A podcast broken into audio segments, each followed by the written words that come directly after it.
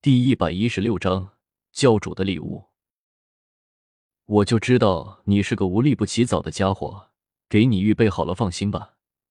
紫藤说着，便戏法似的从怀中掏出了一个手镯来，放在古月的面前晃了一下。古月心中一喜，只见那手镯似玉非玉，寒光凛冽。古月知道这个手镯绝非凡品，不由得心中高兴，但是面上依旧不做任何表情，只是有些为难的说道。这东西我干爹那里想要多少有多少，教主你会不会有点太小气了？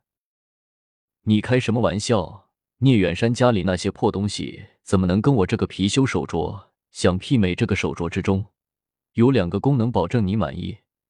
紫藤有些恼怒的向着古月说道：“什么功能？”古月顿时来了兴趣，不由得向着紫藤开口问道：“先，这个手镯你戴在身上。”他可以替你抵挡七次劫难，也就是说，现在开始你就有七条命了。紫藤似乎对于自己的这个法宝十分的满意，开口向着古月摇头晃脑的说道：“嗯，不错。”古月点点头，接口问：“还有什么本事？”再来呢？这个手镯可以帮助你吸收月光之力，对于别人来说或许不是什么好事。可是对于你们月光龙族来说，这可是一件了不得的法宝啊！紫藤看上去有些肉疼的向着古月解释起了手镯的用处。嗯，真的。古月的双目之中顿时光芒大盛。他虽然恢复了意识，可是毕竟还是不能离开琳琅太远，不然就算不死，整个人都还是比较虚弱。如今紫藤给的这个手镯，竟然可以吸收月光之力。而且从紫藤的口气来看，不仅仅是吸收这么简单，而是凝聚月光，月光之力简直可以说是无穷无尽的吸收。如此之大的好处，怎么可能不让古月动心？古月一把将那手镯抢了过来，戴在自己的手上，开口笑道：“还有什么？一口气拿出来吧。这个你还不满足？还要什么？”紫藤不由得倒吸了一口冷气，开口向着古月有些郁闷的开口问了一句：“我们两个人一起去给你帮忙，你总不能厚此薄彼吧？”古月伸手向着云梦辰指了一下，开口笑了起来：“呃，你说这个小子，我早就知道了，也给他准备了一件好东西。”紫藤看了云梦辰一眼，忽然笑了起来：“什么东西？”云望尘看古月得到了那么好的法宝，不由得心中羡慕。现在听说紫藤竟然也要送给自己一件法宝，不由得高兴了起来，连连向着紫藤追问了起来：“你等等啊！”紫藤说着，又从怀中掏出了一副黑漆漆的皮甲来，递到了云望尘的面前，满脸笑容的说道：“穿上吧。”这是什么？云望尘现自己的这件礼物完全没有古月的那件来的帅气。不由得开口向着紫藤问了一句，口气中似乎十分的不满意。小子，你可不要不满意！你穿上这件皮甲，水火不侵，来者不拒，配上你的琳琅神剑，那就是神挡杀神，人挡杀人啊！紫藤一脸夸张的向着云望尘说道：“真的吗？”古月有些疑惑的转过头，向着云望尘手里的皮甲看了过去，忽然伸手拿了过来。向着天空之中一扔，十指齐出，噼里啪啦的天空之中电闪雷鸣，数十道闪电闪动着，猛烈的向着那张皮甲砸了下去。只见电光四起，一串串的火光在夜空之中亮了起来，良久不绝。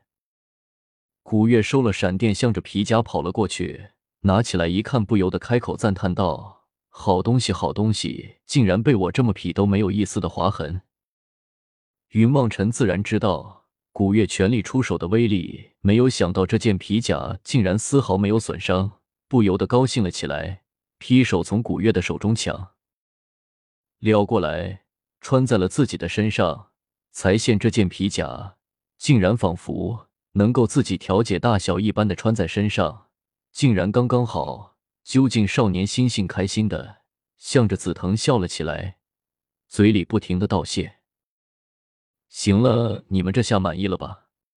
我说的事情，紫藤说着，满脸笑容的望着云望尘和古月说道：“没问题，包在我身上了。反正那个什么狗屁鬼王出来了，我也打不过，把这个念珠人给他了，我就跑，这还不是小菜一碟？古月一脸得意的说道。本希望如此。紫藤点了点头，忽然向着云梦辰说道：“我可是听说你了求救书，你三师兄这次来不来？”啊，应该会来的吧。云梦辰想起了聂小七那无辜的表情。不由得在心中为自己这个三师兄感慨了起来。嗯，到时候我再来看他。紫藤笑了一下，坐在地上唱起了歌来。我们还是快点走吧。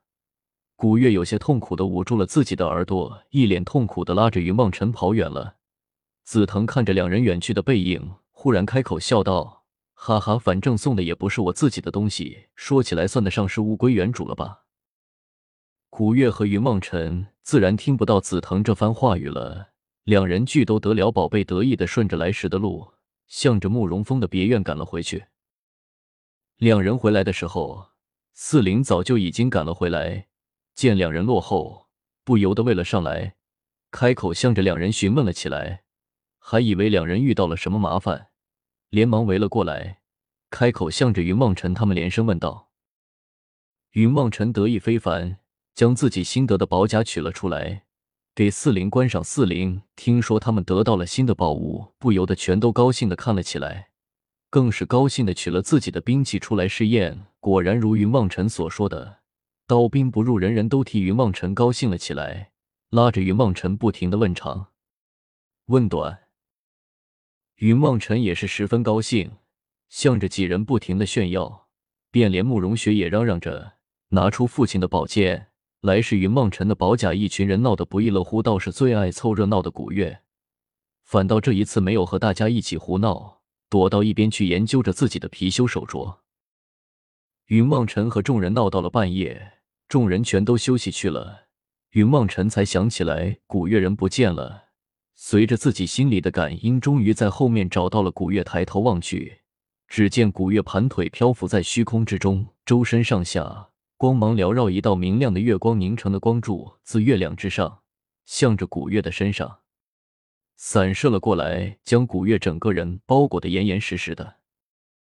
古月，云望尘看了古月现在的样子，顿时略微的有些担忧了起来，张口向着古月轻声的叫了一句，却听到巧合的声音传了出来：“你别叫他，他现在正在吸收月光之力，不能受人打扰，是吗？”